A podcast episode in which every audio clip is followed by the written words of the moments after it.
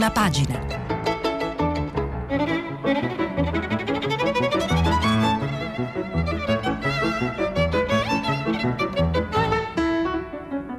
Questa settimana i giornali sono letti e commentati da Flavia Perina, editorialista del quotidiano La Stampa. Per intervenire telefonate al numero verde 800 050 333.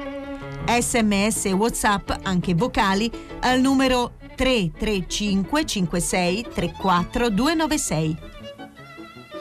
Buongiorno a tutti e benvenuti su Radio 3 e ben trovati chi ci stava già prima. Sono le 7.18 di giovedì 5 marzo e questa è la nostra rassegna stampa prima pagina che oggi ovviamente sarà in larga parte concentrata sui provvedimenti presi dal governo eh, per l'emergenza coronavirus. Sono, eh, sono, provvedimenti senza precedenti nella nostra storia perché eh, si è eh, decisa, come larga parte degli ascoltatori già saprà, la chiusura di tutte le scuole italiane almeno fino a metà marzo, con la prospettiva anche che questo tipo di chiusura eh, si prolunghi. È il titolo di apertura praticamente di tutti i giornali ed è l'argomento su cui ruotano tutto, dagli editoriali fino agli approfondimenti. È stata una decisione eh, presa non senza divisioni che ha tenuto un po' eh, sull'altalena eh, per tutta la giornata di ieri eh, gli osservatori perché prima è stata annunciata, poi smentita, poi di nuovo annunciata. E, mh, mm, partiamo dai titoli. Eh, Corriere della Sera sceglie un titolo notiziato, scuole chiuse fino a metà marzo. Repubblica lo fa più generale, Italia a porte chiuse, mentre la stampa ehm, enfatizza, enfatizza eh, la divisione che c'è stata su questo um, provvedimento. Scuole chiuse, il no degli scienziati. Sì, perché che cosa è successo? Che in realtà eh, è stata, si è trattato di una decisione eh, largamente politica.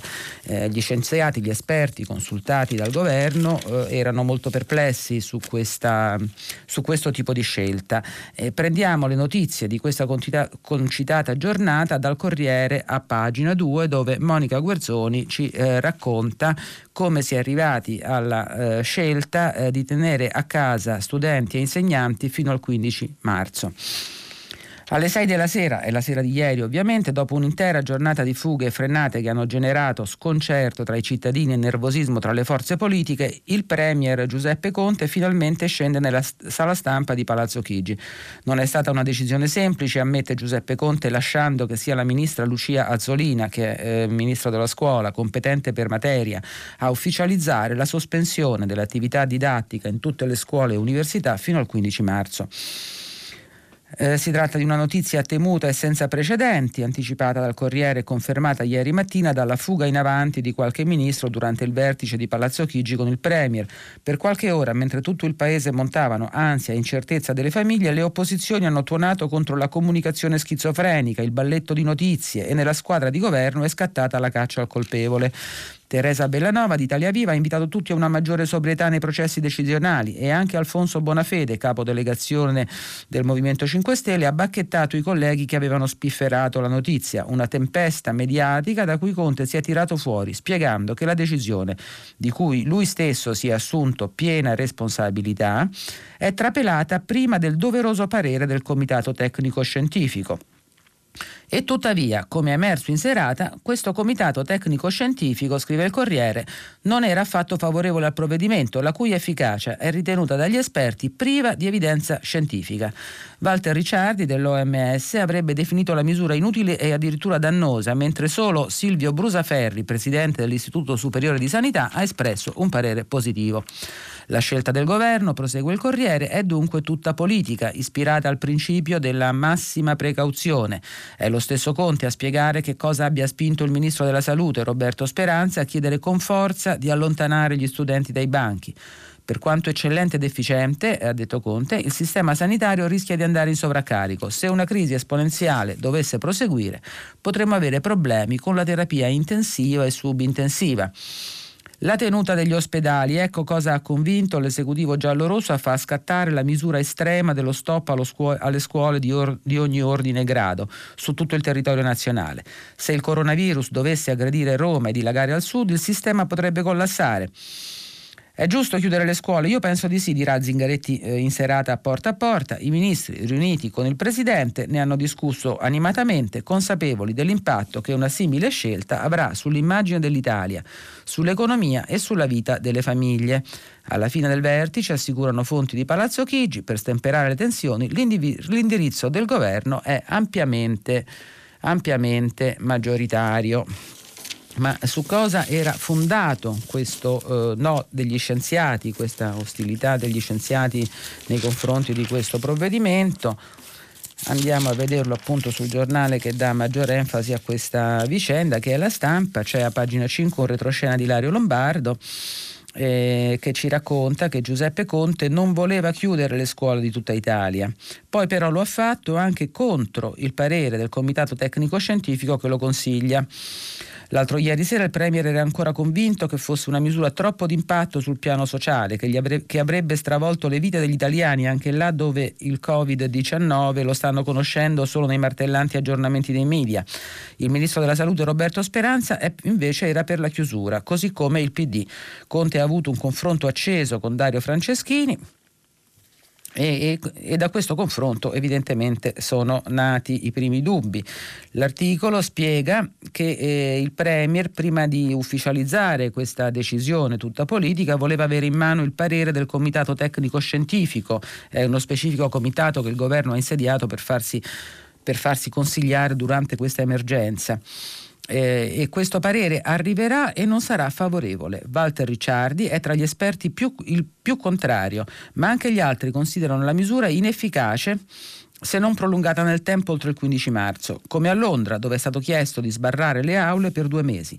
Il rapporto degli scienziati però non farà cambiare idea a Conte. Ha pesato sulla decisione, diranno da Palazzo Chigi, anche l'obiettivo di assicurare una piena omogeneità sul territorio rispetto a misure di fatto sin qui applicate in buona parte d'Italia, seppure con grande confusione ma diciamo questa è anche una rassegna stampa di servizio, quindi vi vorrei prendo dal Corriere eh, alcune risposte alle principali domande che si stanno facendo in queste ore centinaia di migliaia di, dec- di genitori e di studenti. C'è un buon riassunto sul Corriere a pagina 3 eh, compo- ah, di domande e risposte su, sulla decisione. Che cosa comporta nella pratica per gli 8 milioni di studenti, le loro famiglie, i professori e altro personale scolastico questa chiusura?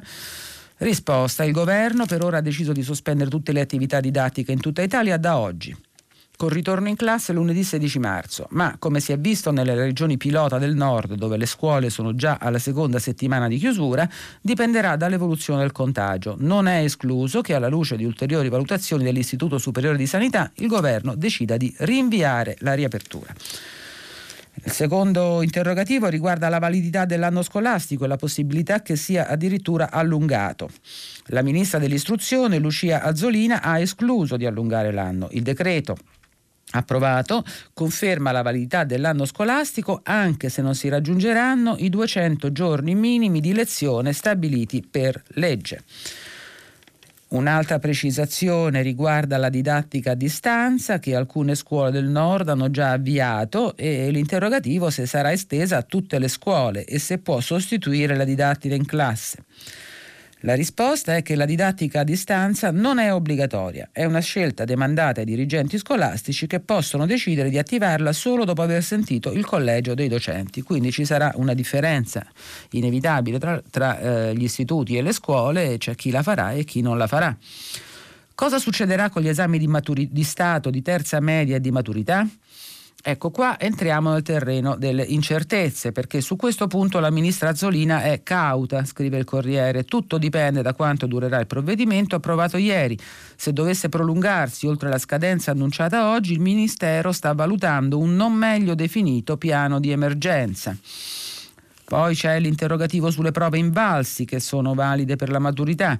Insieme alla sospensione della didattica è sospeso anche lo svolgimento delle invalsi valide per l'ammissione alla maturità e previste per il mese di marzo.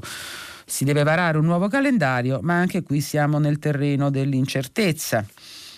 Insegnanti, segretari e bidelli riceveranno lo stipendio a fine mese? Ovviamente sì, il milione e più di lavoratori delle scuole rappresentano la fetta più grande del pubblico impiego e eh, riceveranno regolarmente lo stipendio. Sull'argomento chiusura scuola, ragazzi a casa, abbiamo visto quante persone in, interessa, davvero un numero enorme, 8 milioni di studenti.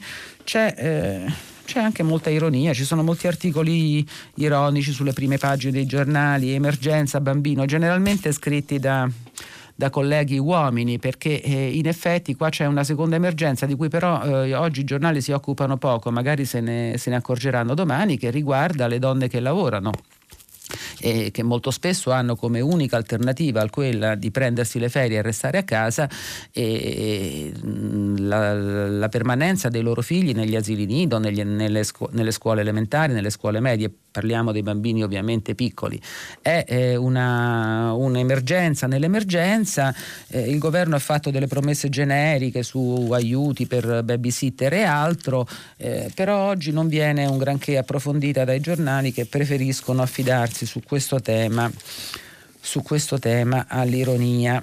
Eh, c'è ovviamente una robusta pagina politica collegata alle decisioni del governo e riguarda questa scelta del Premier Conte che ieri eh, che si è intestato questa decisione nonostante lui stesso avesse perplessità e che ieri è apparso in televisione all'ora di massimo ascolto alle 8 di sera per lanciare un uh, messaggio al paese e per spiegare come mai si, era, si erano prese queste improvvise decisioni.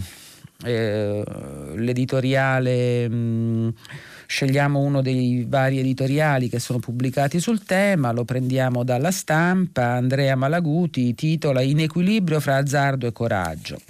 Ci vuole coraggio a chiudere un intero paese e l'avvocato del popolo Giuseppe Conte quel coraggio l'ha avuto.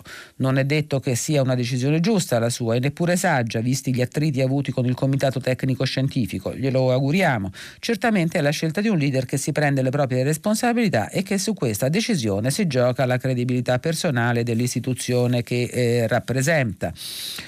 Eh, l'editoriale prosegue dando cenni sul, sul, uh, sui contenuti del provvedimento e poi ci propone una, una riflessione Importante. La vita, come l'abbiamo conosciuta fino ad ora, non esiste più, sospesa a tempo indeterminato, costretta in un limbo fatto di solitudine e di angoscia. L'allarme che scatta negli esseri umani quando non sono in grado di controllare o persino di capire la portata e le caratteristiche del buio che li circonda. Dovremmo inventarci un altro quotidiano e a pagare di più sarà, come sempre, chi ha di meno. Ecco, questo è il punto cruciale di questa riflessione che è poco sviluppata sugli altri giornali, ma qui è ben presente. Gestire figli senza scuola sarà più complicato per chi ha portafogli più leggeri o pochi nonni. Riorganizzarsi un'esistenza tra le mura di casa sarà più facile per chi ha computer, fibra ottica e abbonamenti a Netflix o a Sky. È troppo immaginare che la classe dirigente si faccia carico delle diseguaglianze anche e soprattutto di fronte a una crisi di sistema.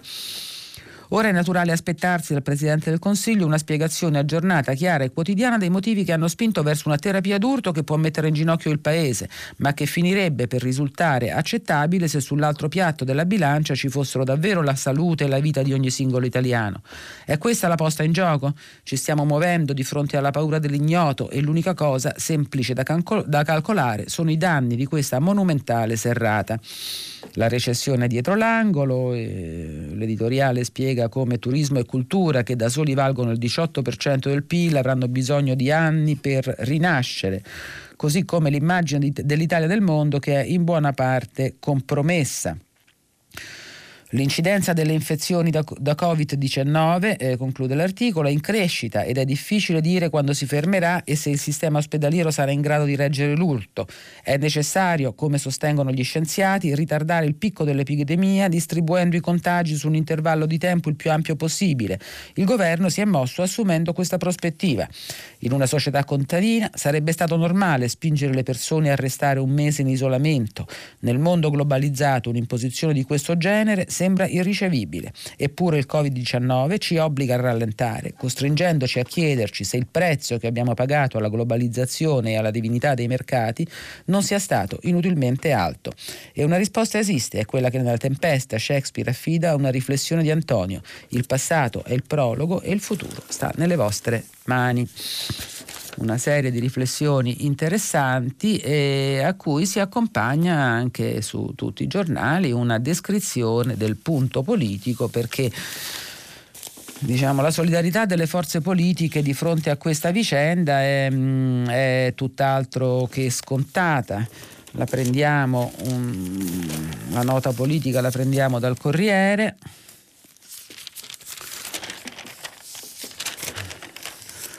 A pagina 5, Massimo Franco, quella spinta del Premier perché si parli con una voce sola. Eh, la protesta del governo per il modo in cui i mezzi di comunicazione internazionali presentano l'Italia del coronavirus è comprensibile. Definirla una sorta di centrale del contagio, definire l'Italia una sorta di centrale del contagio dalla quale si diffonde nel mondo intero infettandolo significa farne una caricatura inaccettabile. In parallelo però è emerso per intero un problema di comunicazione. Notizie contraddittorie e prese di posizione in ordine sparso contribuiscono ad alimentare non solo i pregiudizi contro il paese all'estero, ma il disorientamento orientamento dell'opinione pubblica italiana. Le indiscrezioni di ieri, filtrate, smentite e poi confermate sulla chiusura prudenziale di scuole e atenei sono state esemplari in negativo. In serata è dovuto intervenire il Premier Giuseppe Conte dopo gli inviti pressanti del governo a parlare con una sola voce ufficiale. Come regola, ha detto, ci siamo dati verità e trasparenza. Sulla chiusura delle scuole, ha detto ancora, era stato chiesto al Comitato Tecnico Scientifico un ulteriore approfondimento e nell'attesa, di le, di, mh, mm, e nell'attesa la fuga di notizie è stata totalmente improvvida, sono sempre parole di Giuseppe Conte. Il coro discorde dei ministri non ha, offerto, non ha offerto un'immagine di serietà e di cautela, ma di incertezza e di scarso coordinamento. Come risultato ha fatto lievitare il timore che la strategia di contrasto dell'epidemia non sia stata ancora messa a punto né la situazione sotto controllo.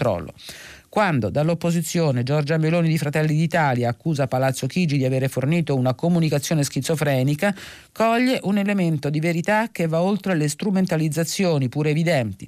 D'altronde, critiche sono arrivate anche dall'interno della maggioranza.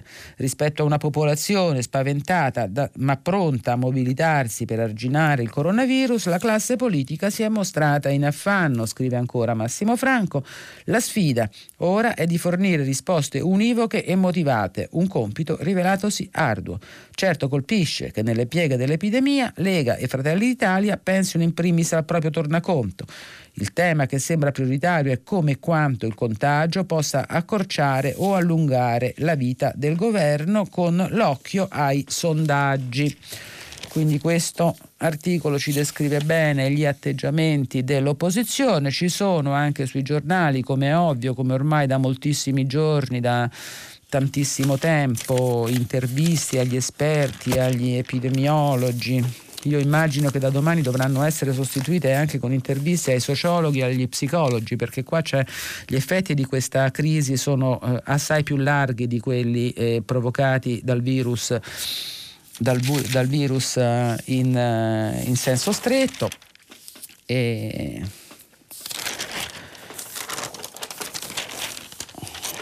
quasi tutti presentano anche un altro tema che si Ecco qua, pagina, pagina 11, sempre dal Corriere, eh, ci racconta che decine di laboratori stanno lavorando al vaccino e che in un anno dovremmo averlo. E in controtendenza rispetto agli scorsi giorni, vediamo sulle prime pagine dei giornali una certa solidarietà una certa solidarietà anche dell'area dei giornali che fanno, che fanno riferimento al centrodestra, all'opposizione. E Vittorio Feltri, che è stato un po' il capofila delle critiche al governo, oggi scrive eh, Meglio in ginocchio che stesi. Il titolo del suo giornale di libero è Prima la vita e poi la borsa, cioè gli allarmi economici lanciati fino a due o tre giorni fa sono eh, giudicati eh, meno, meno, importanti, eh, meno importanti rispetto alle preoccupazioni per la situazione sanitaria. Dunque, eh, Meglio in ginocchio che stesi, scrive Feltri. E, mm, la nostra prima pagina di oggi dice: riflette la tragica realtà. Non solo abbiamo sottovalutato il nemico, ma non abbiamo ancora capito che prima viene la pelle e poi l'economia, la quale è in grado di risollevarsi velocemente. Senza dubbio preoccupa la situazione in cui versano gli imprenditori e i lavoratori, i quali rischiano di perdere molto denaro e di mettere in difficoltà l'intero sistema che regge l'Italia. Tuttavia, fichiamoci in testa che anzitutto dobbiamo badare alla salute, minacciata in modo assai serio da questo maledetto morbo, più deleterio di quanto previsto, altro che una banale influenza. Qui siamo di fronte a un'infezione micidiale e capace di piegare un intero paese. E le conclusioni, ci è evidente il problema, tuttavia facciamo notare che in vetta ai nostri timori deve esserci quello di, guast- di guastare, qua ci deve essere un rifuso, un refuso, di non guastare la nostra integrità fisica, perché se muoiono o si debilitano le persone, i conti pubblici e privati andranno definitivamente in malore e non riusciranno a risanarsi. Non ci vuole molto a intuirlo. Meglio una nazione in ginocchio che una nazione distesa all'obitorio. Vabbè, qua è un po' estremista, è paradossale, insomma, addirittura distesa all'obitorio mi sembra un po' eccessivo. Comunque, le conclusioni, purtroppo, anni or sono, il professor Monti, chiamato a Palazzo Chigi per contenere il debito e rilanciare le industrie grandi e piccole, pensò di tagliare la spesa sanitaria per ben 30 miliardi e ciò ha danneggiato brutalmente l'apparato che si occupa della salute generale. Oggi siamo in braga di tela e dobbiamo invertire la tendenza, pompando quattrini nei nosocomi nel tentativo di riportarli all'altezza del loro compito. All'economia penseremo allorché non saremo più sdraiati a letto e riprenderemo a camminare. È preferibile avere le tasche vuote che riempire le bare. Ecco, anche qua un, diciamo, un, eh, una considerazione che a me personalmente sembra un po' eccessiva perché eh, le vittime sono, sono numerose, eh, le vittime sono numerose e sono arrivate a quota 107 ma comunque restano uh, inferiori a quelle della, a quelle della ordinaria in, influenza. E, Dunque, c'è la seconda notizia, una notizia che fino a ieri era molto presente nei giornali, oggi un po' tutte le notizie fanno un passo indietro di fronte davanti a questa emergenza emergenza sanitaria. Fa un passo indietro, arretra molto nella foliazione dei giornali, c'è meno attenzione anche la vicenda dei profughi, eh, dei profughi in, eh, al confine tra la Turchia e la Grecia. E la prendiamo da Repubblica che ne parla a pagina 19, ci sono uh, delle novità, pessime novità in realtà, su quel confine. Si è si, so, si, sono manifestate alcune squadre del movimento Alba Dorata, che è il movimento di estrema destra, mh, di estrema destra greco, eh, che fa una sorta di caccia ai migranti e cerca di catturare, eh, secondo i resoconti dell'inviato di Repubblica, eh, cerca di catturare i migranti che riescono a superare la frontiera con queste ronde e di, per riportarli, ributtarli al di, del, al di là del confine. I cacciatori sarebbero circa 500, eh, mensurati intervista, intervista il loro il loro leader, il loro capo, Dinos Theodorakis. Eh, è il colonnello di Alba Dorata, scrive il movimento dell'estrema destra greca nella regione di Evros ed è, eh, ed è il, principale, eh, il principale stratega di questa caccia. Eh, dunque i cacciatori sono circa 500, siamo distribuiti lungo tutta la frontiera, spiega questo personaggio. 5 o 6 persone per villaggio, siamo tutti armati, alcuni con fucili di caccia, altri come me con roba militare, visori notturni, pistole automatiche e cose così. Abbiamo una chat collettiva, mi basta un messaggio e si parte. E racconta in che una volta ha preso addirittura 70 profughi tutti insieme, come chiede l'intervistatore, ho i miei metodi, sono un tipo convincente, credia- credetemi, non facciamo niente di male, li fermiamo, li consegniamo alla polizia che ci ringrazia, li porta in caserma e il giorno dopo li rispedisce dall'altra parte. Repubblica propone anche un'intervista a Davide Sattos... Eh, mm, Sassoli, che è il presidente del Parlamento europeo, che due giorni fa ha fatto una visita nelle zone, nelle zone del disastro, che è stata molto contestata per eh, la mancanza di espressioni di solidarietà nei confronti del dramma umanitario dei profughi e la definizione fatta da Ursula von der Leyen della della Grecia come scudo dell'Unione, una definizione che nella giornata in cui abbiamo visto eh, i profughi rispe- respinti a bastonate dalle motovedette eh, eh, in mezzo al mare è suonata è suonata così particolarmente, particolarmente urticante, se, ha segnato un cambio di strategia europeo che per molti è risultato urticante. Dunque eh, David Sassoli cerca di spiegare questa espressione. Lei era lì, chiede all'intervistatore che è Alberto D'Argenio eh, da presidente dell'Europarlamento e da esponente del centrosinistra italiano, condivide le affermazioni della von der Leyen sullo scudo? Eh, Sassoli precisa, scudo nei confronti degli immigrati mai e anche la Presidente si è riferita a una frontiera europea che è interesse comune proteggere in conformità del diritto internazionale. Nel corso della visita in Grecia comunque abbiamo ribadito la contrarietà delle istituzioni europee a qualsiasi ipotesi di sospendere l'esame delle domande dei richiedenti asilo. Alle nostre frontiere tutti hanno il diritto di chiederlo ed è dovere delle autorità nazionali dare una risposta. Credo che le autorità greche condividano queste posizioni. A vedere i fatti non sembra molto, eh, l'intervistatore lo incalza sulle, mh, sui video di inaudita violenza visti alle frontiere terrestri, agli spari e agli speronamenti in mare. La Grecia, risponde Sassoli, è un paese dove esiste lo Stato di diritto, ogni violenza ingiustificata e non proporzionata è intollerabile e come tale deve essere punita. Sono sicuro che le istituzioni e la magistratura greca proteggeranno lo spirito democratico del paese. È un linguaggio diciamo diplomatico, Sassoli cerca di così di non di galleggiare sopra fatti che, sui quali è davvero difficile galleggiare e sui quali eh, vorrei proporre ai nostri ascoltatori una riflessione una riflessione eh, di Tonia Mastrobuoni sempre da Repubblica a pagina a pagina 28. Il titolo dice già tutto, l'Europa naufraga a Lesbo. Mentre squadre di neonazisti di Alba Dorata picchiano i migranti a Lesbo, la guardia costiera greca li prende a bastonate sui gommoni e la polizia gli spara ormai senza pudore. I vertici dell'Europa sono arrivati in Grecia in pompa magna per proclamare attraverso la Presidente della Commissione una tragica tautologia. Questa frontiera non è solo greca, è la frontiera dell'Europa. Purtroppo su questo filo spinato insanguinato l'Europa sta sperimentando il suo più grande fallimento.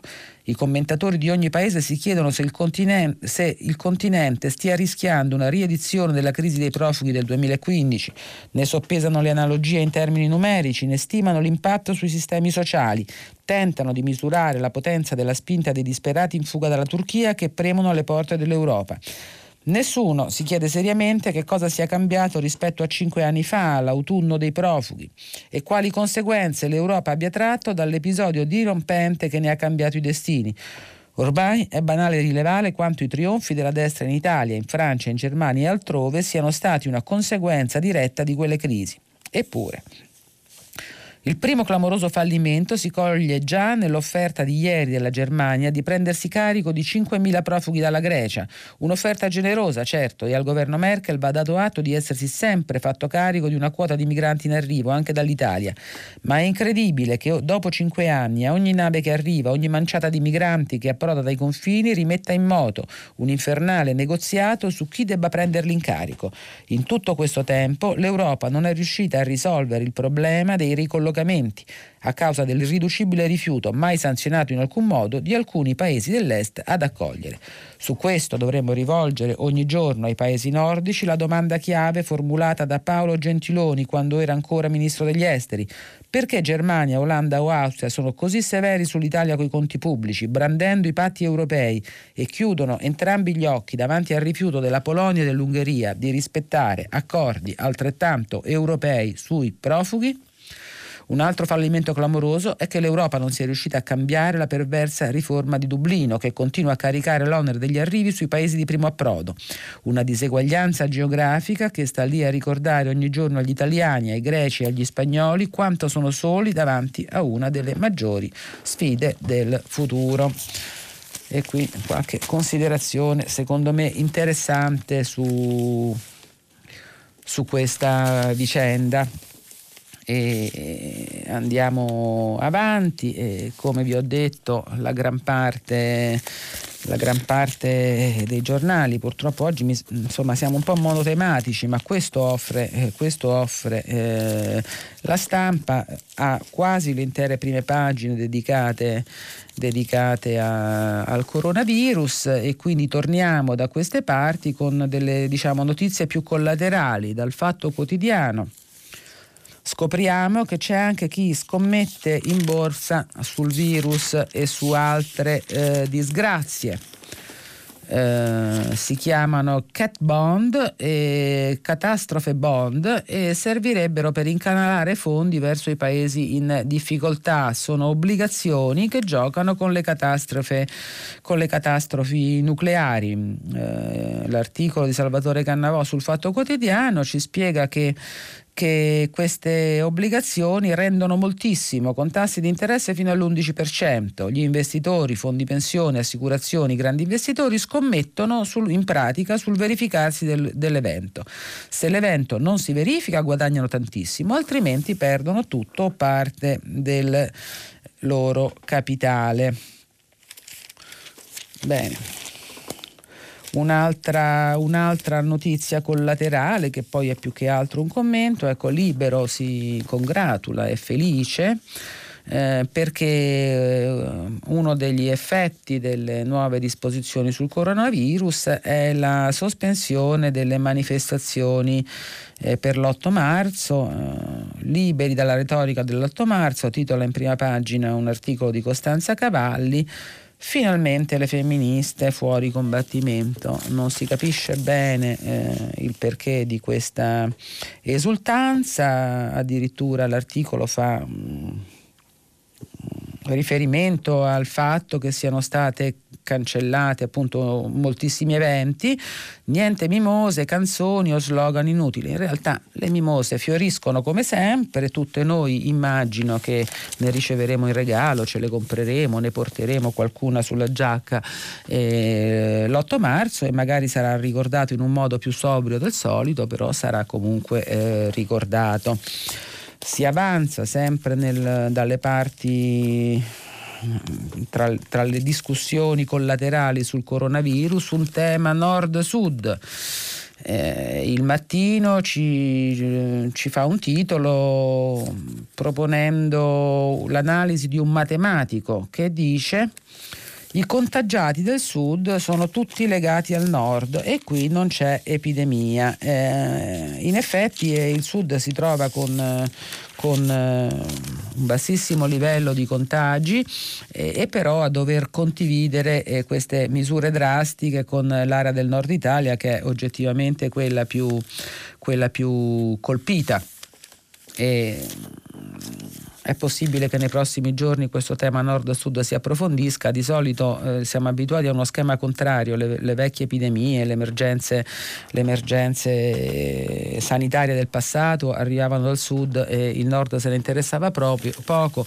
Ora eh, si rovescia lo schema. E, anche del centro Italia, anche la capitale, alla capitale Roma è, è, ha dei, dei, livelli di contagio attualmente assai più, bassi, assai più bassi di alcune aree del nord, pur essendo la più grande area di concentrazione, eh, di concentrazione urbana del paese. Eh, alla vita a Roma dedica una, una, passeggiata romana il foglio nel suo inserto Roma Capoccia, ci ha avuto l'idea di farsi questa passeggiata insieme a un personaggio molto popolare in tutta Italia ma romanissimo come Renato Zero. E Renato Zero fa parte della schiera dei fatalisti, di quelli che si preoccupano eh, poco. E scrive il foglio, Renato Zero passeggia per le strade del centro di una Roma sospesa che che fa i conti col coronavirus. Quello che mi fa paura non è il virus in sé, dice il cantautore. Quello che mi spaventa è vedere le persone chiudersi in casa, isolarsi, essere diffidenti verso gli altri. Stare da soli, come tanto isole, come questo sì, per come sono fatto io, lo trovo drammatico. Eh, prosegue l'articolo che è di Gianluca Roselli, anche se nella capitale la situazione non è spettrale come a Milano, fa un certo effetto girare per le strade del centro senza la solita ressa caciarona. Nei negozi, sulla scalinata di Piazza di Spagna, via del Corso in via Condotti, intorno all'ora di pranzo, presenze rarefatte, tutto molto tranquillo, silenzioso, manco fossimo a Stoccolma. Gli incassi sono calati parecchio, la gente prende meno la metropolitana, racconta una ragazza che vende pizza al trancio a vicolo del bottino la strada che porta alla metro Spagna. Proprio qui, ironia del destino, dove gli affari si stavano risollevando dopo i lunghi mesi di chiusura della stazione, quando si erano azzerati. Persone con la mascherina però, a parte qualche orientale, non se ne vedono. Non si sa se per scetticismo o perché sono introvabili. È un centro meno ciarliero, più educato, ma non paralizzato dalla paura, perché poi a Roma tutto scorre.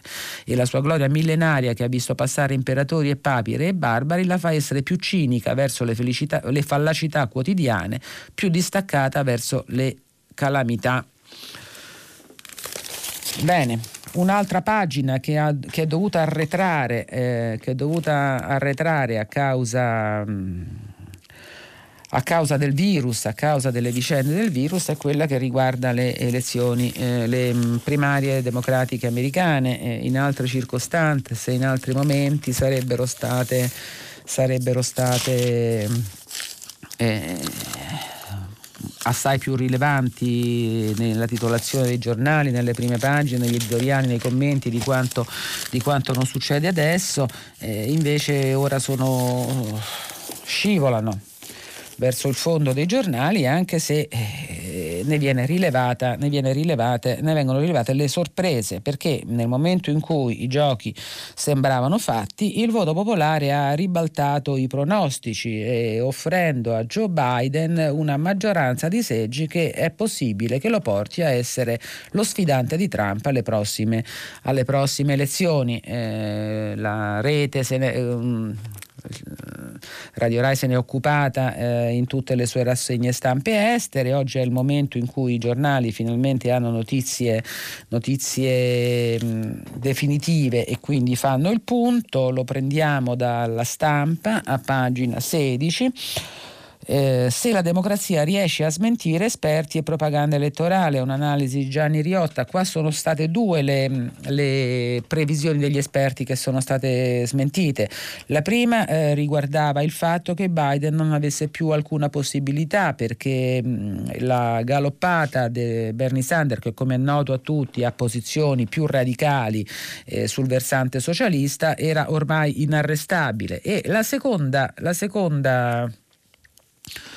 previsione era quella che uno degli attori centrali di queste, primarie, di queste primarie sarebbe stato Bloomberg in virtù dell'enorme quantità di eh, denaro che ha rovesciato nella sua campagna elettorale e, e, e, quindi che aveva suscitato tra l'altro molti interrogativi sul fatto se, se fosse possibile comprarsi la candidatura a presidente. Ecco, eh, i fatti dimostrano che eh, comprarsi questa candidatura non è possibile. Eh, Bloomberg ha rinunciato votato alla corsa in favore di Biden e, e la stampa ci spiega come la rimonta di Biden sia stata spinta a sorpresa da moderati e donne e come la prossima sfida nelle, eh, negli stati che mancano prima della convention nazionale sia quella di conquistare, di conquistare gli ispanici. Il primo elemento che ha sorpreso, eh, ci eh, racconta l'inviato Paolo Mastrolilli, è l'affluenza alle urne. Sanders ha sempre sostenuto che lui è la scelta migliore perché ha creato un movimento che porta al voto milioni di astensionisti e giovani. La sarge di partecipazione c'è stata, ma invece di sospingere Bernie ha sollevato Joe. Gli elettori corsi alle urne non sono stati ragazzi eccitate dalle promesse socialiste del senatore del Vermont, ma donne e persone di mezza età moderate moderati, centristi, indecisi, indipendenti e forse anche repubblicani che non sopportano Donald Trump. Se questa tendenza si confermasse non servirebbe solo a conquistare la nomination democratica, ma potrebbe indicare un percorso per togliere la Casa Bianca a Trump. I flussi elettorali infatti rilevano che oltre ai neri anche i bianchi della classe media e bassa hanno votato in, materia, in maniera massiccia per Joe Biden. Sono ex democratici che nel 2016 avevano abbandonato Hillary facendo la differenza a favore di Trump in stati chiave se Biden, figlio di una mo- famiglia modesta di Scranton, riuscirà a riportarli a casa, Donald Trump rischierà di perdere un vantaggio decisivo. Siamo praticamente in chiusura, volevo darvi una notizia seria e una più leggera. La notizia seria è un appello un appello sottoscritto da 50 personaggi del mondo del cinema, dello spettacolo e dello spettacolo, eh, registi, attori, sceneggiatori, in favore di Cecchi Gori. Lo prendo da Repubblica, pagina 22. Cecchi Gori, appello di registi e attori, non vada in cella, è vecchio e malato.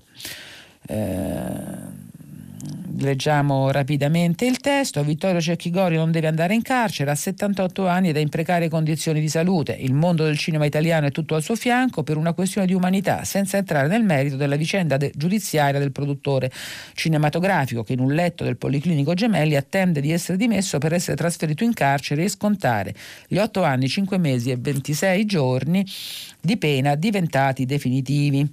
Ci sono più di 50 firme di personaggi del mondo del cinema e dello spettacolo in calce alla lettera con cui si chiede di riconsiderare e mitigare la sentenza in considerazione dell'età avanzata e delle precarie condizioni di salute del produttore ed ex patron della Fiorentina.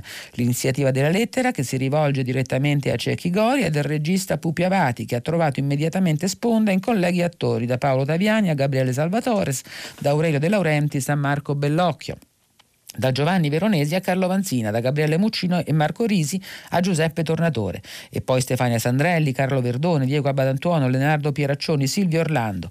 Caro Vittorio, scrive Avati, ho avvertito in sintonia con gli autori dell'ANA che con tutti i cineasti che vorranno condividere la necessità di scriverti per dirti pubblicamente in modo incondizionato la nostra vicinanza. Cecchi Gori è chiamato a pagare il conto di una serie di reati finanziari tra cui bancarotta fraudolenta del crack di 24 milioni della Safin cinematografica a cui si aggiungono quella relativa al fallimento della Fiorentina. Ma il cinema italiano che scende compatto al suo fianco sottolinea che non è del meri- non è del merito della vicenda giudiziaria che intende discutere. Non è nostra intenzione, dice la lettera, contestare in alcun modo gli aspetti giuridici che hanno determinato le sentenze, scrivono gli amici di Cecchigori, ma riteniamo che si debba tenere opportunamente conto dell'età e delle precarie condizioni di salute e si augurano, contiamo su un'oculata e tempestiva riconsiderazione del caso che mitighi la sentenza e che restituisca a Cecchigori quel minimo di serenità che merita. Eh, in questo momento c'è Chigori in ospedale perché è stato operato d'urgenza in seguito a una peritonite a settembre, poi lì è rimasto per le sue precarie condizioni di eh, salute, ha perso i benefici dell'indulto e in attesa, in attesa della decisione dei magistrati, insomma nel momento in cui dovesse uscire dal carcere, dovrebbe, dall'ospedale dovrebbe entrare direttamente in carcere. Qualche secondo ancora, ma pochissimi. Eh, la notizia di gossip eh, di, eh, a cui accennavo è su tutti, quanti, su tutti quanti i giornali e riguarda la rupture tra Berlusconi e la Pascale. È finita, restano amicizia e affetto. Eh, il titolo è del giornale quotidiano della famiglia Berlusconi che lo mette addirittura in prima pagina, quindi ufficializza ufficializza la rottura di questo fidanzamento che aveva fatto, diciamo, che da anni eh, fa chiacchierare, discutere, pubblicare foto non solo ai giornali di gossip ma anche ai grandi quotidiani nazionali. E qui finiamo finiamo la nostra rassegna stampa, vi aspetto come ogni giorno dopo la pubblicità per il filo diretto. RAI Radio 3 Eccoci qui, buon, buon, ben trovati a tutti e partiamo subito con le telefonate. Pronto? Buongiorno, mi chiamo Andrea, telefono da Bologna. Eh, la mia la mia telefonata eh, eh, viene dopo la lettura del Corriere della Sera che ha fatto per cui il Comitato Scientifico non sarebbe d'accordo con Conte per la chiusura totale delle scuole. Eh, io non sono un ricercatore, non, non, sono molto ignorante, però mi sembra che non sia necessario essere uno scienziato per capire che chiudere le scuole basta ha un senso relativo, perché per esempio mia figlia che fa l'università ed è a casa da due settimane, eh, non va a scuola, il, a scuola scusi, all'università la mattina, ma poi dopo il pomeriggio, la sera esce, va con amici, va in giro e quindi non è che rimane completamente isolata. Io stesso che abito con lei eh, continuo a lavorare in un'azienda che fino a qualche settimana fa, avere dei rapporti costanti e continui con eh, la Cina, perché è un mercato molto importante per le aziende del comparto bolognese di cui la mia azienda fa parte. Perciò voglio dire, a questo punto non, non mi sembra che possa essere più come cercare di chiudere un, un secchio fatto di veletina con le dita, l'acqua esce dappertutto, cioè oramai i rapporti sono stati così tanti con delle zone a rischio che diventa impossibile pensare che non ci siano dei contagiati, anche perché molti di questi magari non hanno avuto neanche dei sintomi. Non varrebbe più la pena concentrarsi su chi è malato ed evitare di fare queste chiusure eh, drammatiche che hanno dei, delle conseguenze anche dal punto di vista eh, psicologico sui ragazzi, non dico mia figlia che è isterica, ma eh, anche sulle, sulle, altre, sulle, altre, persone che magari eh, eh, lavorano e dicono ma scusa gli altri stanno a casa e io invece vado a lavorare uguale, ugualmente come prima, eh, insomma non si capisce se è un vero pericolo per cui è necessario davvero chiudere le scuole o, o, o invece eh, e allora sarebbe necessario chiudere anche i posti di lavoro o se invece si fanno queste azioni ma non si sa bene che efficacia hanno.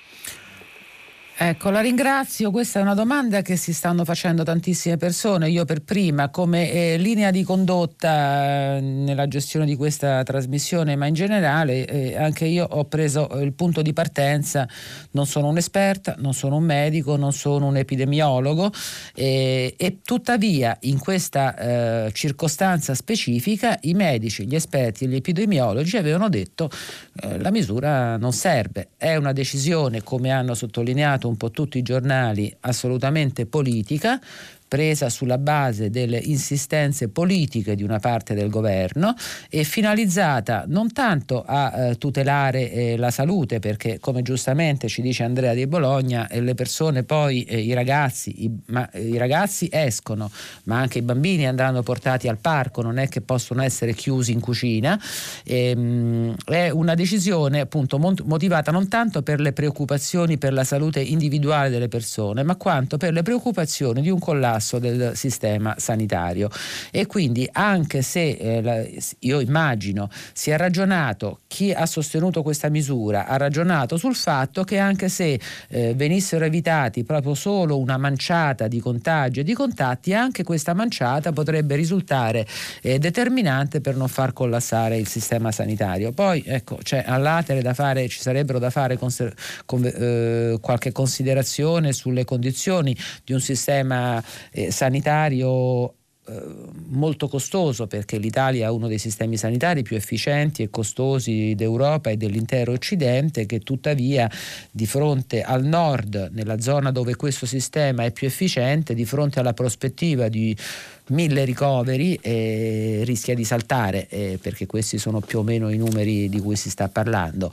E però queste sono considerazioni di altra natura attengono appunto alla storia dei tagli a questo sistema dello spostamento di tante prestazioni dal pubblico al privato ecco forse una delle misure che mh, si è esplorata poco è anche la possibilità di utilizzare grandi centri privati per eh, supportare l'emergenza per, in, in, modo sintonico con il sistema pubblico, ma probabilmente sarà argomento della giornata di domani, dei prossimi giorni.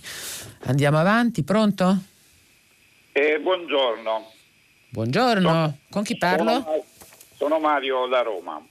Eccoci Mario, ci dica Niente, tutto. Eh, io ho mandato un messaggio eh, in cui c'era diciamo, la volontà insomma, di invitare la sinistra non solo quella italiana, ma internazionale, insomma, perché questa è una questione che si può affrontare solo a livello internazionale. Un invito a riprendere un cammino smarrito nel tempo, che eh, deve reinterpretare il capitalismo in un nuovo modo. Da capitalismo avido, eh, capitalismo avido che ci ha portato a barattare la nostra salute dei nostri figli con il benessere economico, infatti in gran parte delle famiglie c'è almeno un individuo con gravi problemi di salute e la scienza e la medicina non riescono a stare al passo, a quanto sembra. Insomma, questo capitalismo avido eh, deve essere un po' trasformato in un capitalismo etico. Probabilmente in Italia ci sono anche dei segnali, ma per incrementare questa interpretazione, cioè ci vuole, secondo me, eh, la sinistra, solo a livello internazionale tenga conto che anche in questo obiettivo può, può, convergere anche gran parte delle religioni, insomma, che bene o male hanno lo stesso obiettivo. Beh, grazie Mario della sua sollecitazione, eh, ha ragione anche sull'ultimo punto, la principale critica al al modello di quello che molti chiamano turbocapitalismo, al momento arriva dalla Chiesa Cattolica, la principale messa in discussione. È un tema, è un tema questo del modello di sviluppo che è stato presente fino a ieri sui giornali, oggi lo è un po' in meno, magari questa epidemia eh, riuscirà dove molte discussioni teoriche non sono riuscite, cioè eh, appunto a, a, rimettere in discussione certi modelli, certi modelli eh, della globalizzazione che portano non soltanto una larga diffusione del benessere, ma anche un rischio eh, che adesso ci appare evidente. Pronto? Eh, salve, sono Rita da Bologna. Salve Rita. Buongiorno, eh, ho mandato un messaggio insomma, in redazione, eh, niente, volevo solo semplicemente comunicare quella che è la condizione anche di educatori che lavorano con le cooperative eh, e in questi giorni non sanno se eh, verranno retribuiti oppure no. Quindi, eh, come dicevo nel messaggio, giustamente eh, gli stipendi dei, dei, docenti e di tutti quelli che lavorano nella, nella scuola verranno appunto retribuiti, ma eh, a, noi degli educatori, a noi educatori non pensa quasi nessuno, se non ci pensiamo da soli attraverso i sindacati, facendo riunioni e andando a chiedere eh, di essere retribuiti senza dover recuperare le ore, perché eh, c'è chi eh, ha anche 36 ore alla settimana e non sa come dover recuperare questa eh, questo loro lavoro, no? perché non, non, può essere chiesto di farlo frontalmente con i bambini eh, disabili, perché prevalentemente eh, lavoriamo con la disabilità e, mm, e, niente, quindi probabilmente tutto questo verrà poi eh, chiesto di essere recuperato mh, mm, a fine estate o durante i campi estivi in modalità che alla fine risulteranno praticamente gratuite. Quindi noi ci stiamo mobilitando con i sindacati per chiedere più diritti, per essere pagati durante eh, i momenti di pausa, eh, come le feste natalizie, pasquali, estive. Grazie Rita di aver sollevato questo problema, che è un problema colossale. Io per prima mi sono molto stupita che oggi non se ne facesse cenno praticamente su alcun giornale.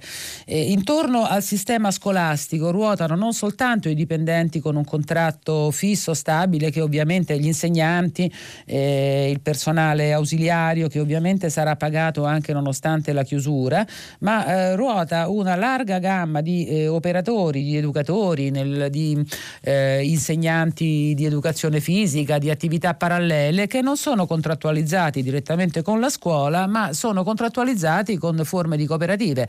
Qualcuno, eh, i più sindacalizzati, probabilmente riusciranno a vedersi retribuita anche questo periodo di chiusura, chi appartiene eh, che magari a realtà più grandi dove questa vicenda sarà oggetto di contrattazione, ma ci sono anche moltissimi operatori che eh, lavorano per realtà piccole, per piccole cooperative che hanno ottenuto appalti per la gestione di specifici servizi educativi e che probabilmente eh, salteranno un mese di stipendio e punto. Quindi questo è un tema importante e sono contenta che l'ascoltatrice l'abbia sollevato e speriamo davvero che nell'attenzione eh, del Ministero e delle autorità scolastiche entri immediatamente e che si abbiano risposte veloci perché non stiamo parlando di poche persone, stiamo parlando parlando di moltissime persone. Andiamo avanti, pronto? Buongiorno, sono Tiziana, e chiamo da Mesagne. Volevo semplicemente dare un mio contributo alla discussione per quanto riguarda i profughi in Grecia, dicendo che sono stata veramente colpita da, da, dall'intervento della Presidente della Commissione europea e di Davide Sassoli durante la visita in Grecia, proprio perché qualche tempo fa avevamo tutti ascoltato l'intervento della senatrice Segre in Parlamento. Eravamo rimasti colpiti dalle lacrime, dalle commozioni di tutti i parlamentari rispetto alla testimonianza della senatrice. E senz'altro questa eh, sarebbe stata un'occasione in cui dimostrare con i fatti che quel messaggio era stato fatto proprio e recepito e invece abbiamo assistito a tutt'altra narrazione, a tutt'altra storia, abbiamo assistito semplicemente a due persone che non hanno fatto altro che eh, rimanere legati e fermi nelle proprie posizioni diplomatiche.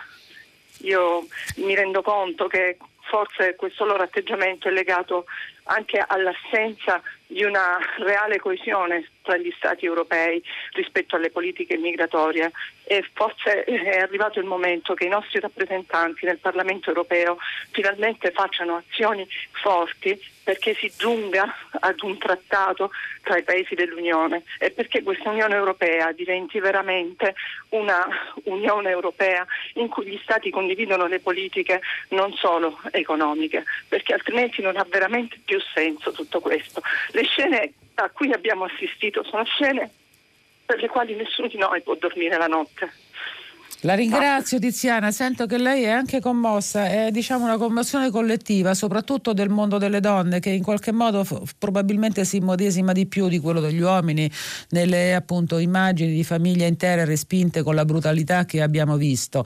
E, e ha ragione la nostra ascoltatrice, se l'Europa non è capace di affrontare questa emergenza umanitaria in eh, modalità differenti dai proiettili di gomma, eh, perde, perde qualunque la sua esistenza, perde qualunque qualunque senso. Noi ci immaginiamo noi stessi come un grande spazio di civiltà e di diritti, eh, se non sappiamo esserlo anche nell'atteggiamento verso questi drammi umanitari, eh, perdiamo il rispetto che dobbiamo avere di noi stessi e il rispetto anche per questa grande, per questa grande costruzione. Se, su questo tema ci sono tantissimi sms, ne volevo leggere qualcheduno. Scrive Pino Vita da Torino, se al posto di 20.000 profughi ci fossero 20.000 pinguini o cuccioli in difficoltà in punto di morte, tutti si scandalizzerebbero, ci sarebbe una mobilitazione generale per portare aiuti. Invece sono dei poveri cristi usati da Erdogan per spillare soldi all'Eurozona, è una considerazione che è venuta in mente a tanti.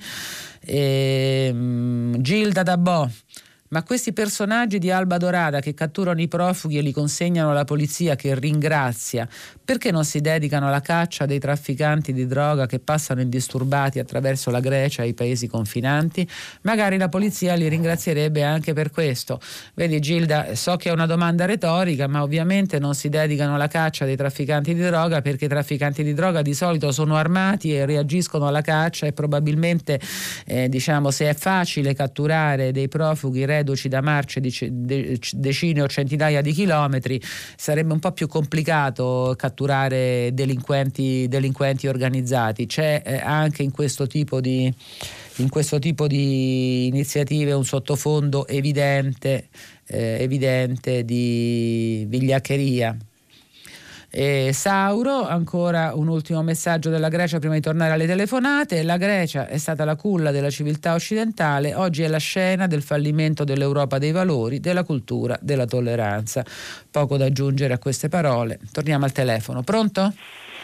Pronto, buongiorno. Buongiorno. Sono Anna Maria e chiamo da Roma. Buongiorno Anna Maria. buongiorno. Io ho una età per la quale sono eh, tra quelli invitati diciamo, a rimanere a casa, e cosa che faccio perché, soprattutto perché ho dei figli molto preoccupati, molto agitati, i quali non ne fanno un'opzione ma un obbligo. E io sono obbediente, lo faccio, però mh, trovo che forse una minore ossessione su questo argomento, lasciarmi andare a vedere una mostra o andare a cena da qualche amico, mi, sono, mi è rimasta una certa vita sociale.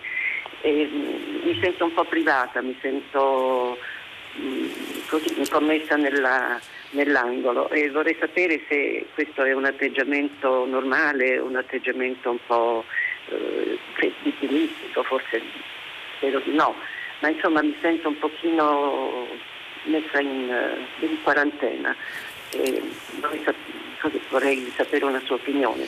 Ma eh, Anna Maria, eh, il suo sentimento è un sentimento condiviso da tanti. Anche ieri c'erano state telefonate di persone anziane che dicevano: Ma eh, io mi sento depressa perché devo stare in casa, i figli eh, mi invitano a non uscire. Qualcuna sollevava anche dei problemi di carattere materiale perché ci sono anziane come lei che magari hanno dei figli che si occupano, non so, di portare la spesa o di mm, eh, provvedere alle incombenze che rendono decente la vita di tutti i giorni, ma ci sono anche molti anziani in condizione di solitudine vera, cioè che non hanno nessuno che si può occupare di loro. Ecco, una delle cose che è mancata oggi secondo me sui giornali è è un appello, un appello, alla comunità, un appello a chi abita nei condomini. C'è una persona anziana nel vostro condominio, suonategli al campanello e chiedetele se ha bisogno di qualcosa. Eh, un appello di fronte a una situazione che preoccupa e, e in qualche caso obbliga all'isolamento eh, migliaia e migliaia di anziani a eh, farsi parte diligente nel recuperare quei sentimenti di vigilanza eh, di, eh, di, vicinanza e di comunità per i quali noi italiani dovremmo essere teoricamente eh, specialisti. Quindi io eh, Anna Maria, eh, spero che questa, eh, questa, situazione duri poco, ma eh, per il momento ecco, forse potremmo fare questo, a interessa- cominciare a interessarci a chi vive alla porta accanto e cominciare a offrirci di dargli una mano, perché anche questo è una maniera per reagire eh, all'isolamento portato da eh, questo virus. Ancora al telefono, pronto? Pronto, sono io. Sono Attilio sì. da Milano. Salve Attilio. Buongiorno. Eh, io mi riferivo alla signora che ha parlato prima del modello produttivo in generale. Io parlavo del modello produttivo cinese che lungi dall'essere innovativo ha scimmiottato praticamente l'Occidente. Schumpeter parlava di distruzione creativa a proposito del capitalismo occidentale, ma qua siamo solo alla pura e semplice distruzione, perché visto i numeri dei cinesi, miliardo 300, 300 milioni, una bella indagine di Purgatori, tra l'altro, dice che la ricchezza dei cinesi, il 70% della ricchezza cinese è in mano al 5%, alla faccia del socialismo. tutto questo è incompatibile con la sostenibilità ambientale, penso. Causati dai cinesi sono stati la SARS, la Covid, la peste suina che due mesi fa hanno distrutto 300-400 milioni di maiali che si vedevano scaricare vivi in fossi, in fosse comuni, come se fosse molto impressionante. Tra l'altro usanze devastanti come pinne di pesce cane, si vedono filmati che tirano, affiocinano pesce cani, gli tagliano la pinna e le ributtano in acqua. Queste consuetudini medievali che hanno, che con, con, convivono con la loro cosiddetta modernità di fare un grattacielo in, in 20 giorni. Allora dice, questa devastazione, dico io, per non parlare di landgrabbing, eccetera, non ai paesi poveri. Eh, eh, prima di tutto, a livello italiano, possiamo dire ai cinesi che ne abbiamo salvato due, due cittadini cinesi, li hanno tirati su per i capelli, li abbiamo salvati, almeno dirci un grazie. Può il VTO, VTO, che loro sono entrati nel VTO come organizzazione mondiale, mettere in piedi, questa è una provocazione, ma multare la Cina, perché lei ha fatto, praticamente ha, fatto, ha composto una guerra contro il mondo, 80 paesi impestati, eccetera. Multare questo paese, cercare di metterlo in riga, perché non, non è una, una, roba naturale, non è una roba possibile. Detto, prima erano tutti ai piedi delle, degli USA, adesso sono tutti ai piedi della Cina per gli affari. Cosa ne dice? Non so, è una provocazione. Ma... Senta, in realtà c'è una sorta di paradosso cinese. Io recupero un articolo che non ho avuto tempo di leggere in rassegna stampa, la Repubblica, pagina 14. Eh, Pechino sta vincendo la sfida contro il virus e adesso è Pechino che teme l'Italia. Eh, è il paradosso di questa epidemia che eh, le, gli ultimi casi gli ultimi casi di contagio in Cina riguardano, sono registrati da, eh, da um, cittadini che arrivavano dal nostro paese. Tra lunedì e martedì otto cittadini cinesi provenienti da Bergamo, lavoratori in un ristorante, tornati nella, in una provincia cinese del nord, sono risultati infettati e anche ieri c'è stato un altro infettato eh, sbarcato a Pechino dall'Italia. Quindi il paradosso di questo, eh, di questo momento è che eh, mentre la Cina anche agli occhi dell'opinione pubblica internazionale appare come il paese che è riuscito con provvedimenti drastici tra l'altro retisi possibili da uno Stato sostanzialmente totalitario a delimitare, a, a delimitare la, mh, il contagio e l'epidemia, eh, l'Italia eh, risulta come paese esportatore di questo virus. E ha ragione Attilio da Milano, dovremmo interrogarci sulla nostra dipendenza eh, economica da questo, da, da questo grandissimo paese e è una dipendenza economica che probabilmente sarà rimessa in discussione anche in seguito a questo tipo di emergenza. Ancora al telefono, pronto? Pronto? Buongiorno. Non so se sono io, sono Cecilia da Firenze. Salve Cecilia, ci dica tutto. Allora, senta, io sono un assistente amministrativo in una scuola superiore di Firenze. Sì. E io ieri ho saputo che le scuole dovevano essere chiuse, però non si capiva se noi assistenti amministrativi dovevamo venire a lavorare o meno. Io ho telefonato al mio segretario, ho telefonato al mio preside, dice no, noi bisogna andare a lavorare. Ora, questo mi sembra veramente una cosa mh, inconcepibile, cioè se la scuola è chiusa, la scuola è chiusa.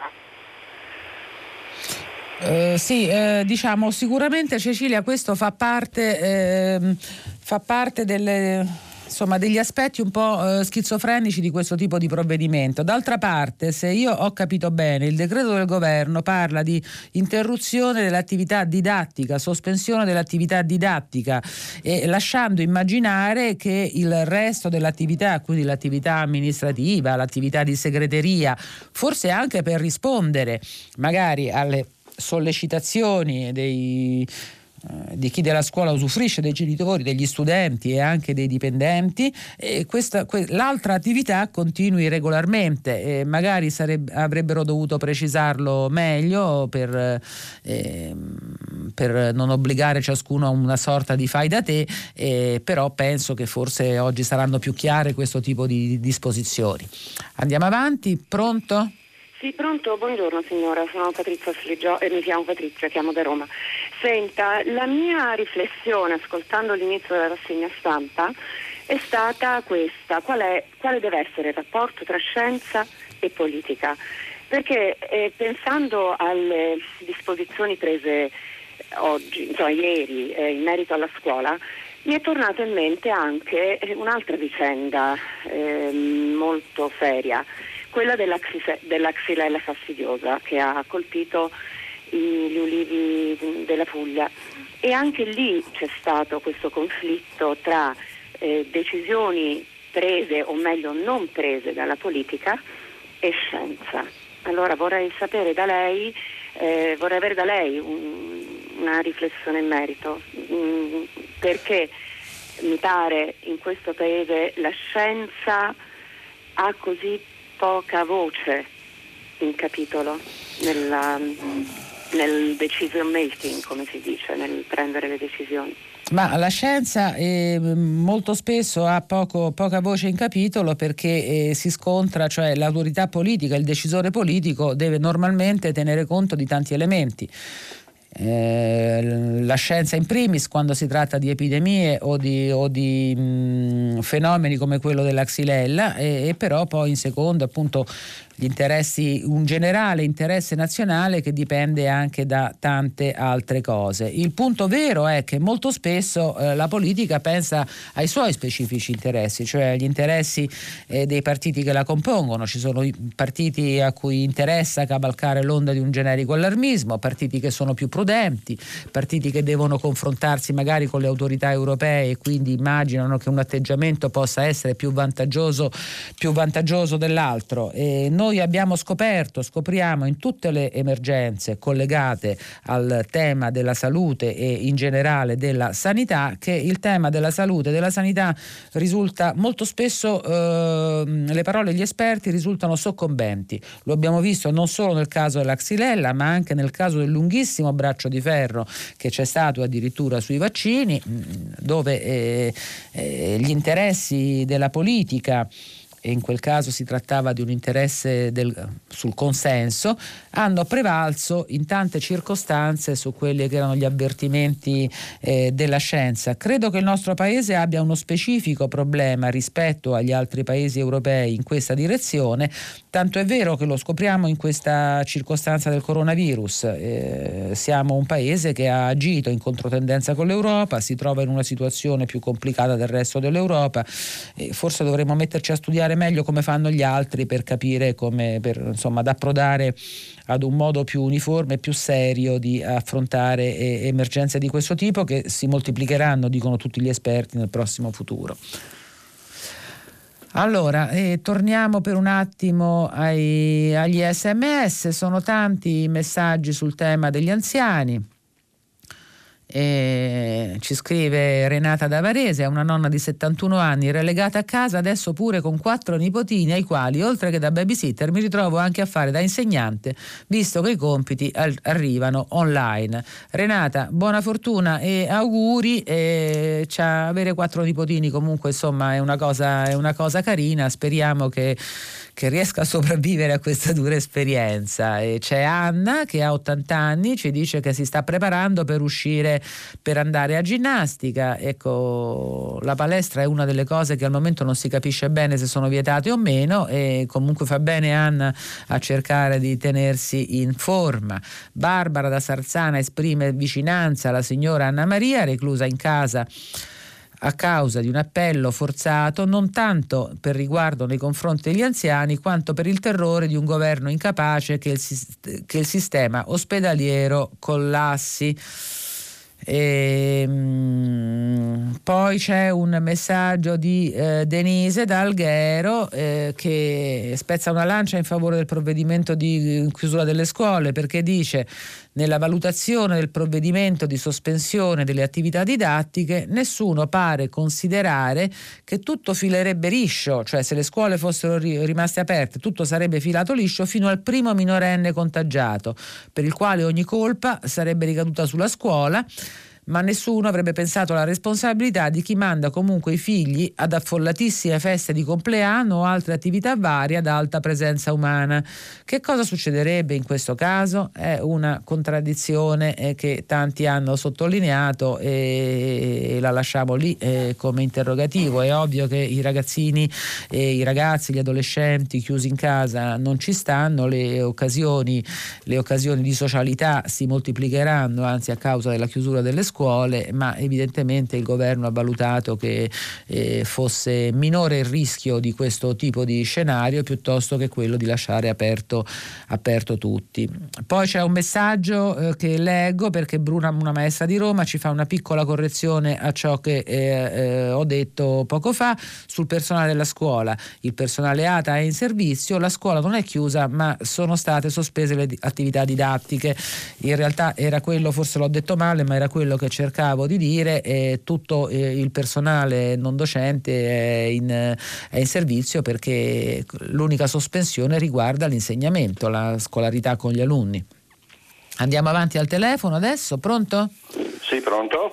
Eccoci, buongiorno. Buongiorno, buongiorno dottoressa Perina, sono Paolo della provincia di Torino. Io volevo sapere da lei come mai il Quirinale e il Presidente tace, come mai non abbiamo ancora avuto la possibilità di ascoltare pacatamente, di ascoltare in un modo intelligente come sicuramente lui saprebbe fare la parola del nostro Presidente della Repubblica. Eh, io ritengo che questa sia un'occasione per far vedere da parte del Presidente che la sua vicinanza nei confronti di tutti i cittadini è una vicinanza tangibile eh, parlare alla gente in questo momento in maniera competente e soprattutto in maniera estremamente pacata per metterci di fianco uno all'altro è sicuramente un imperativo assoluto.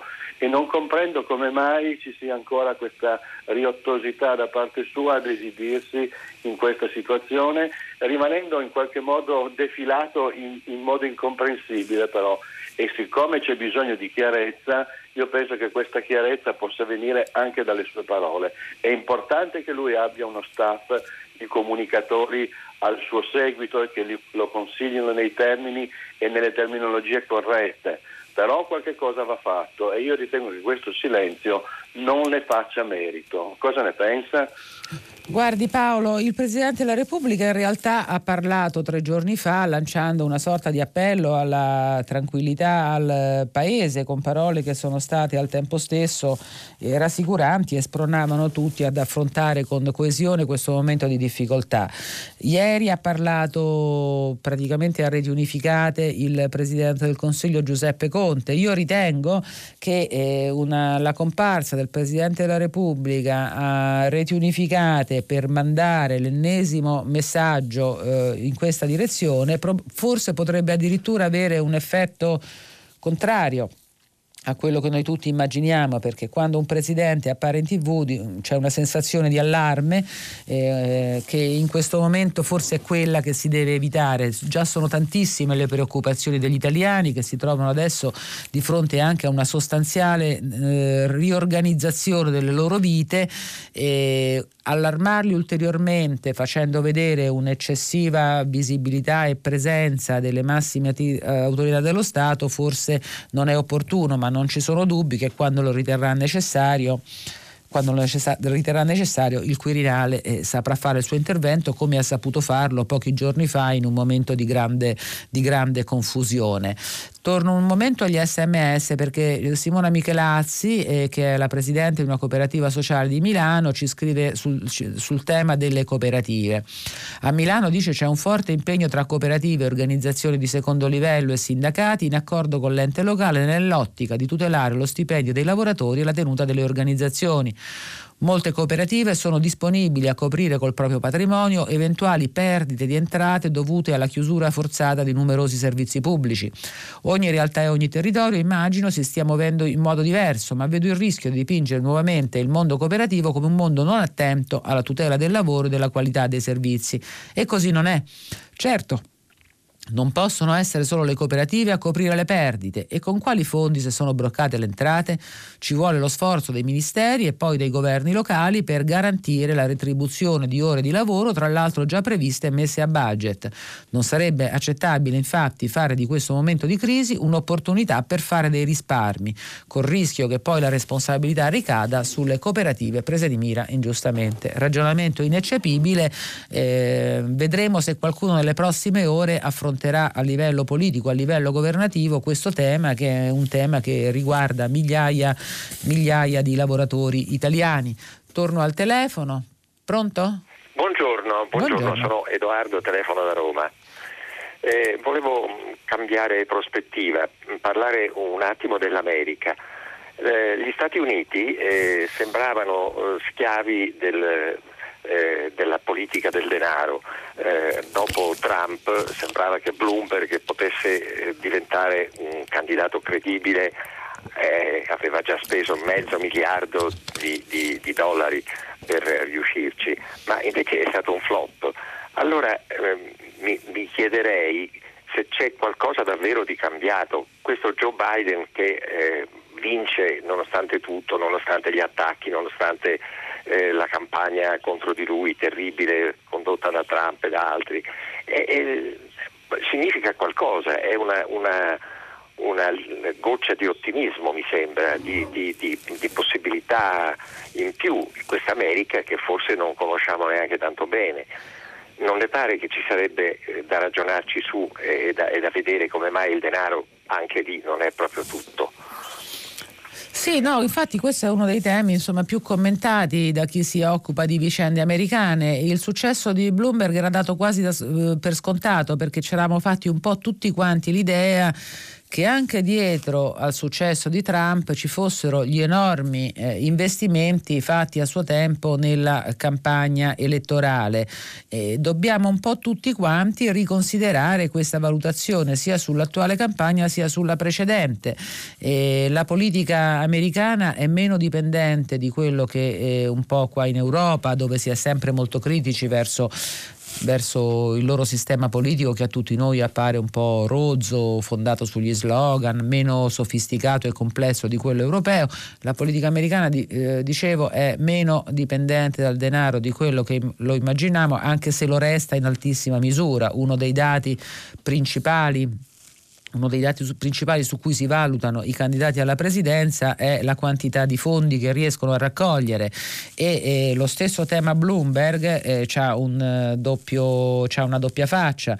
Eh, ora Bloomberg dice che appoggerà Biden e, e la valutazione un po' di tutti gli esperti è quella che se Bloomberg dovesse mettere i capitali quasi illimitati di cui dispone al servizio di Biden, davvero la sfida eh, per la presidenza con Trump potrebbe rivelarsi, eh, potrebbe rivelarsi più, mh, mm, più, interessante e più aperta di quello che immaginavamo, quindi anche co- continua a esserci una rilevante questione di soldi. L'ultima telefonata perché dobbiamo chiudere tra pochissimo, pronto? Eh, salve, buongiorno, sono Michela e chiamo da Roma, sono una docente. Salve Michela. Una saggista. Senta, le scuole si sono fatte trovare, tutte le scuole, tutta la scuola italiana, completamente impreparati da un punto di vista tecnologico. Quindi io, siccome c'è un gran parlare su questi del lavoro, sul lavoro online, sul lavoro fatto in, in, a distanza, eccetera, io vorrei che si sappia che la nostra scuola non è pronta no, per un'emergenza del genere, quindi sarebbe forse molto propizio e auspicabile inevitabile che il Ministero, il Ministro o diciamo tutta scendere la gerarchia eh, facesse un'opera anche veloce, anche tempestiva è un appello a tutti i docenti che in questa fase, in queste due settimane, dovrebbero lavorare di più e non di meno, cioè dovrebbero veramente eh, ad, ehm, mettersi nelle condizioni in maniera anche spontaneistica con Whatsapp, con le email, con il telefono, ma non perdere il contatto con i ragazzi perché eh, la scuola non è soltanto una trasmissione di conoscenze e di nozioni, la scuola è un collante, è un collante esistenziale. La ringrazio Patrizia, siamo in chiusura, grazie dell'appello che mi sembra assolutamente sensato, la tecnologia anche diciamo quella che ognuno di noi controlla ci dà tante opportunità per restare in contatto, penso che molti insegnanti coscienziosi lo faranno eh, dispe- eh, anche attendere indicazioni eh, ministeriali di testa loro. Noi dobbiamo fermarci qua perché siamo veramente in ritardissimo. Dopo il giornale radio Edoardo Camurri conduce pagina 3 e a seguire le novità musicali di primo movimento. Alle 10, come sempre, tutta la città ne parla, approfondirà un tema posto da voi ascoltatori. Arrivederci a tutti e a risentirci a tutti e a domani.